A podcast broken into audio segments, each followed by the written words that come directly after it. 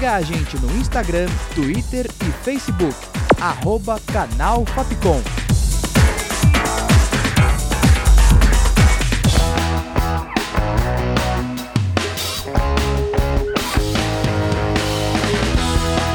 Rádio Fapcom. O som da comunicação.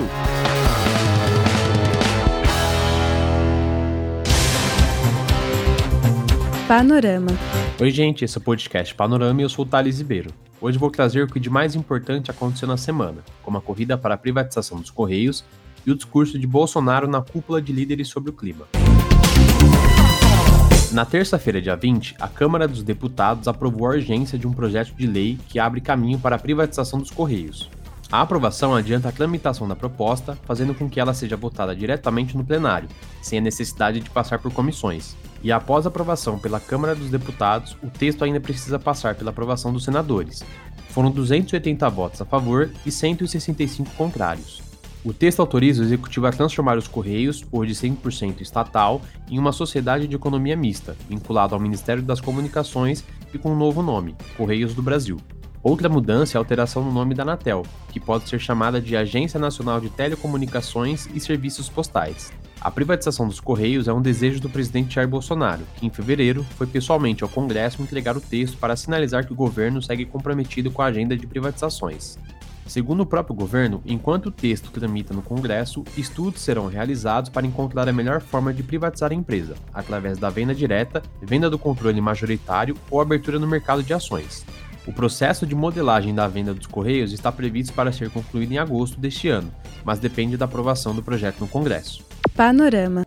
Na quinta-feira, dia 22, o presidente Jair Bolsonaro discursou no primeiro dia da Cúpula de Líderes sobre o Clima, evento organizado pelos Estados Unidos e com a participação de lideranças de mais de 40 países. No discurso, Bolsonaro prometeu adotar medidas que reduzam as emissões de gases e pediu justa remuneração por serviços ambientais prestados pelos biomas brasileiros ao planeta. Jair Bolsonaro também disse que o Brasil se compromete a zerar até 2030 o desmatamento ilegal, reduzir as emissões de gases buscar neutralidade climática até 2050 e fortalecer os órgãos ambientais, duplicando recursos para fiscalização. O representante dos Estados Unidos na reunião, John Kerry, disse em entrevista que os comentários de Jair Bolsonaro surpreenderam ao mesmo tempo em que questionou se as promessas vão ser cumpridas, já que o país passa por um grave problema ambiental devido ao desmatamento na floresta amazônica que atingiu o maior índice nos últimos 10 anos. Apesar da desconfiança, John Kerry afirmou que os Estados Unidos estão satisfeitos com a forma com que o Brasil apresentou maneiras de contribuir com as soluções climáticas.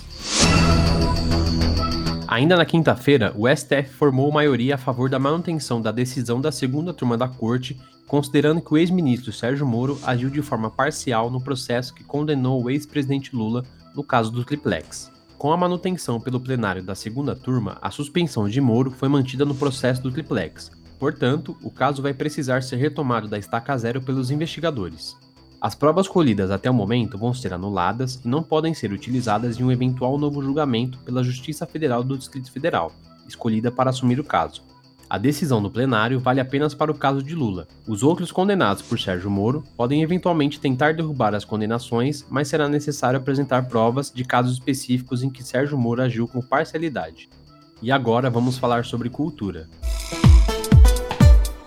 A Netflix lançou na quinta-feira à noite o filme Stowaway, o novo filme de ficção científica dirigido pelo brasileiro Joe Pena. Joe Pena também é conhecido como Mr. Guitar Man, um dos primeiros grandes criadores de conteúdo para o YouTube e que vive nos Estados Unidos desde criança. O filme conta a história de três astronautas que estão indo para uma missão de dois anos em Marte quando descobrem um passageiro penetra na nave. E se manter três pessoas vivas com recursos limitados já seria difícil, com um quarto passageiro penetra, a tarefa fica ainda mais complicada, né? Panorama. Enquanto estreias acontecem na Netflix, despedidas acontecem no Disney Plus. Na sexta-feira, dia 23, o Disney Plus lançou o último episódio da série Falcão e o Soldado Invernal. A série conquistou o público por trazer muita ação entre os personagens, a possibilidade de um novo Capitão América e também por abordar temas importantes para os dias atuais, como o racismo. Apesar do último episódio de Falcão e o Soldado Invernal, a Marvel já volta em junho com a estreia da série do Loki, que vai abordar as loucuras que o multiverso pode causar.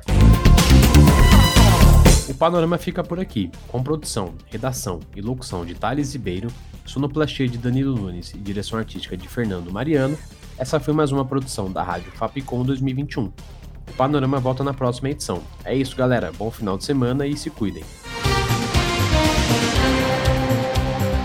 Panorama.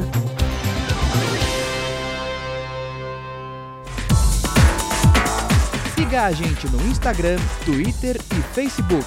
Arroba Canal Fapcom.